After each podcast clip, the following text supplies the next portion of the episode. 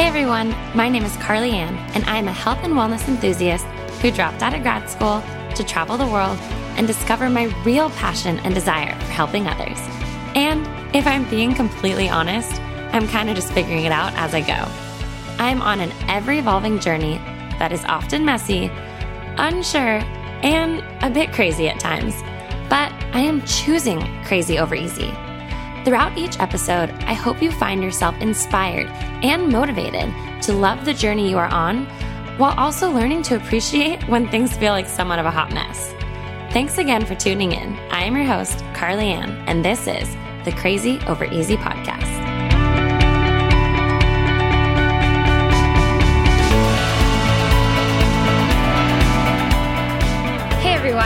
Welcome back to the Crazy Over Easy podcast. Today, we do have a little bit of a shorter episode. It is going to be just myself, but this is a topic that I find myself chatting about or reflecting upon a lot. Whether it is, like I said, me kind of going back in time and reflecting on it, whether it's me going through it again, whether I'm talking to a lot of you who reach out, you know, through social media, and oftentimes my clients. And this is what I like to consider the quarter life crisis. And you do not need to be between you know, 23 and 27 to go through this quarter life crisis. Your girl is almost 31, and I feel like sometimes it's just a never ending quarter life crisis. But I did want to chat on it because I think this is something that consumes a lot of us. I think it's a big emotional toll. I think it's something that maybe a lot of us don't even take time to reflect upon. Um, for me, I think it was a little bit more drastic because for me, it happened when I decided to drop out of grad school and start traveling the world. So it was a very drastic change and uh, realization that I was just not confident in the direction my life was going. And I think some of it stems from what I consider that quarter life crisis. And I feel like right now is a good time to chat about it with maybe some of you are graduating, right? We are coming up into that season of the year where there is graduation, whether it's from high school, whether it's from your undergrad, whether it's from grad school, whether you're changing jobs. I think a lot of people are transitioning right now just with so many unknowns in the world. So I wanted to take some time to um, talk about this and reflect upon it and maybe have you bring some attention to it. And like I said, you could be, you know, my age, you could be 30, you could be in your mid 30s, 40s, whatever it is, and you've never taken the time to reflect on this quarter life crisis or that transitional period of life. So,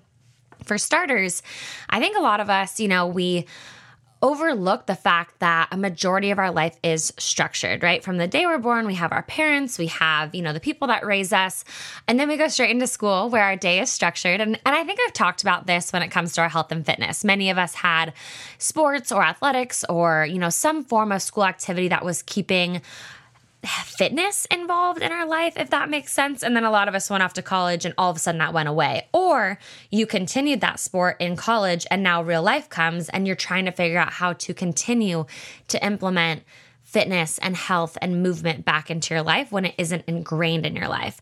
But I think let's take even a further step back and just look at how much of our life, like I said, is structured for us.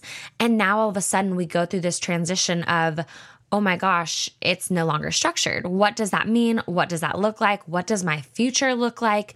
And I think there's only a select few careers or jobs or undergrad, you know, majors that lead you into a specific direction. And even still, you know, whether you did cho- choose the doctor route or the accountant route, things that are a little bit more structured. I did early childhood and family studies, which was amazing, but just left this huge array of what do I want to do with this and kind of to a point where I needed further education to take that into a direction and i i honestly think i mean grad school was so hard to you know get into and to um mentally say, okay, I am taking this next step. I do want to further, you know, educate myself, all of that.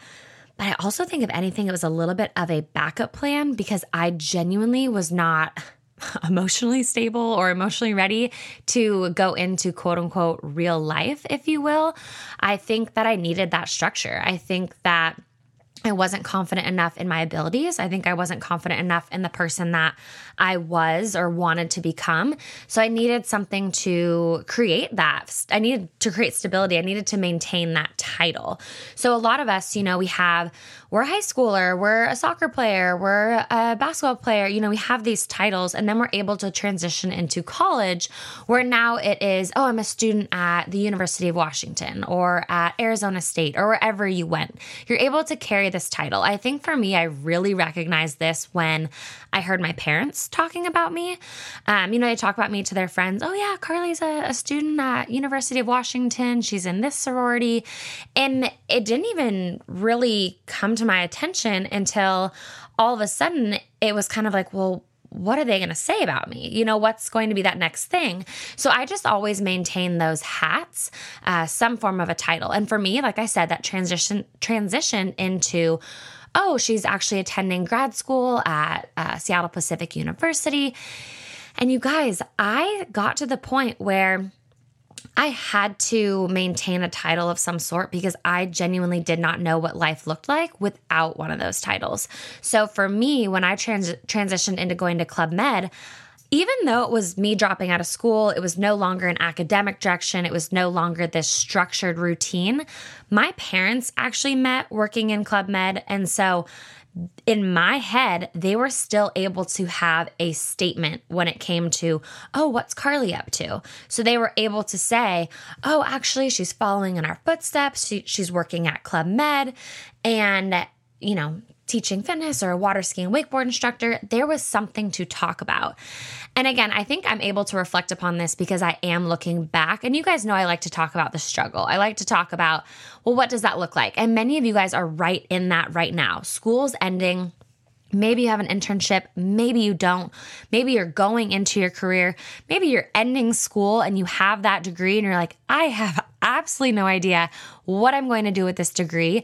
Maybe your job or that current position you are trying to, you know, interview for doesn't even align with your major or your degree or whatever that is.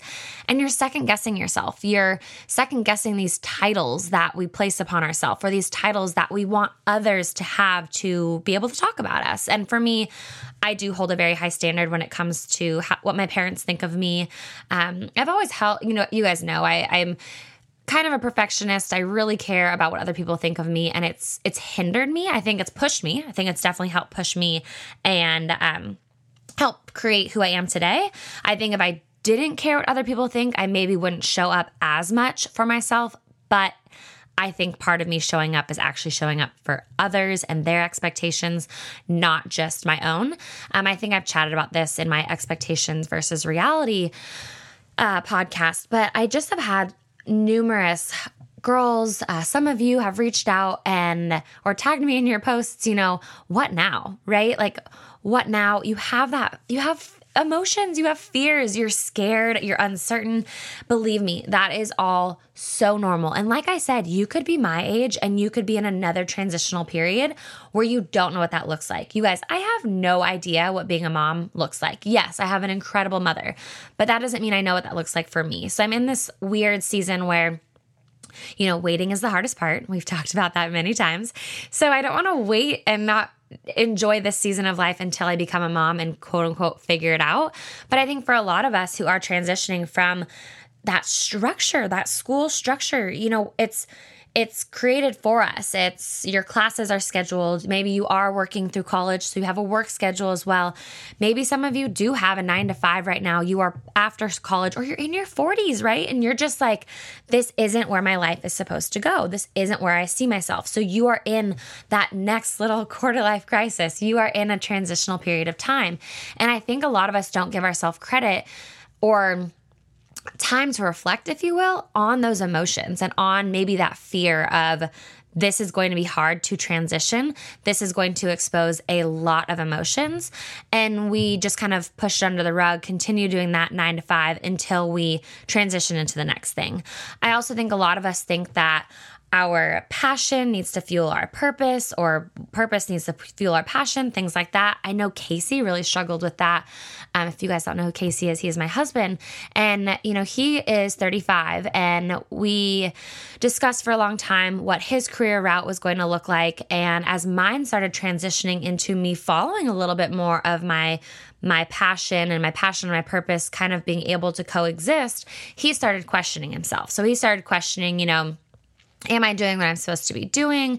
And it took us a long time. I say us because it was a lot of conversations, but it really took him a lot of time to self reflect and recognize that he his purpose does not need to be what his work is if that makes sense so what he does every single day from 8 to 5 does not need to be his purpose and his passion it's his career it's his job he is very fortunate and thankful for it but he chooses to do volunteering things to fuel his purpose and his passion so don't ever ever overlook that. Okay. I think that's something that a lot of us do overlook. We forget that we can put our time in other places. He really loves he does Big Brother, Little Brother and that fuels him. He just loves being able to be in that environment. Uh, he loves being able to help out and be a role model for you know a young boy. Like that's something that he loves. He's always wanted to start his own snowboard camp of some sort and be able to work with inner city schools. So he has just like this passion, and so he used to get it drilled into his head that that needed to fuel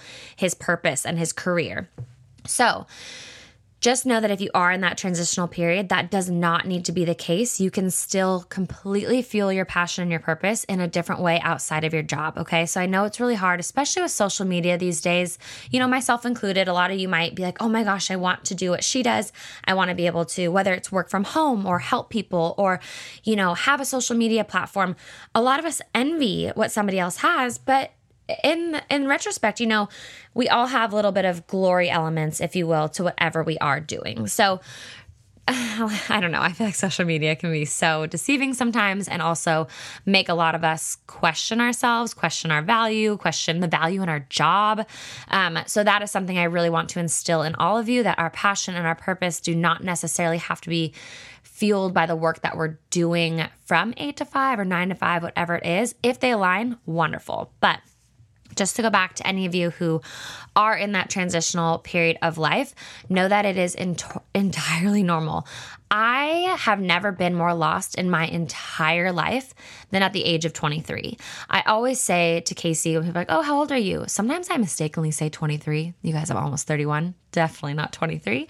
But I feel like that was when I lost myself and then I kind of found myself. I've grown a lot since then, but I feel like I was able to kind of come into my own. Um, I think because I had to lose the titles, I had to I dropped out of grad school. I left the country. I started traveling. Yes, I had this title of quote unquote working for Club Med, but I really didn't know who I was anymore. I was no longer a student, right? I was a student of life, but I'd been a student my entire life in a school setting. So now, who am I? What am I? Where am I going? How do I make these decisions? How do I know they're the right decisions? How do I know if this is where my future is supposed to go. You can go left or you can go right. Yes, you can pray about it. Yes, you can hope God takes you in the right direction. But sometimes we have to kind of, you know, fail one direction in order to do a, a little go on a roundabout and head back and know that you need to go towards the other direction. So I know a lot of you have actually reached out. You've asked since I've put out, you know, a while ago my little bit of my business journey. You've asked, you know, well, how did you know that's where you were going to go? And I didn't. I genuinely didn't know. And I think that that's okay. I think so many of us are looking for this perfect path or this perfect direction or a clear direction, right? I mean, believe me, I wish there was just, there was so many evenings I would just pray about it and be like, please just give me a sign. But I realized that I actually had to kind of lose myself before I was able to recognize that there was a sign. Uh, part of my losing myself was doing my practicum in my undergrad, or sorry, in my uh, master's program, and recognizing, wow, this isn't what I thought it was going to be. And I think a lot of us, you know, even if something doesn't seem the way it's supposed to be or, or we thought it was going to be we don't give up but it was something that i really was had to reflect upon i was like oh my goodness the position I thought I was going to hold in a student's life or in a kiddo's life isn't what it is. And and again, I just had my own expectations, right? And reality came in and it kind of deflated me.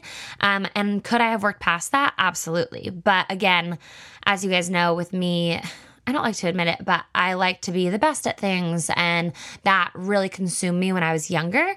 So if I was only good at something or if something maybe didn't come easy, I often gave up, which is so terrible to admit.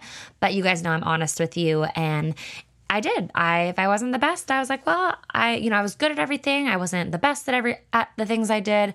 So oftentimes I just didn't stick with it, which is so sad.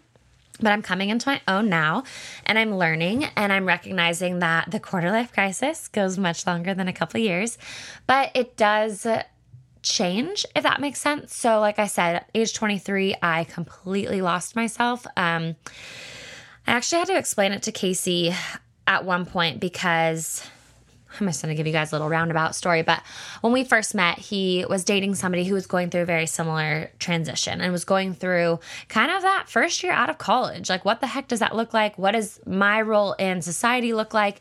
And it's a huge transition. And he wasn't familiar. He, he kind of went straight from college to uh, a snowboard co- coach to Club Med. So he kind of skipped that.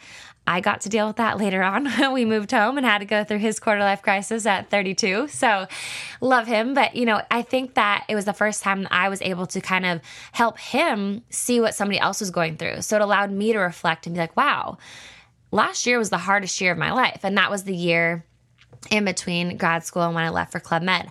I had no idea where I stood in this world. And when I mean no idea, you guys, I, I I feel like at the time, like I threw myself in the relationship I was in at the time because that gave me a title, that defined me. I had no idea who I was, where I was going, what decisions needed to be made. And that was terrifying, absolutely terrifying. But that's why I want to put this out there because I let it consume me. I let it value me or devalue me, if you will. These transitions in life are very normal. And like I've said in previous podcasts, you know, waiting is the hardest part.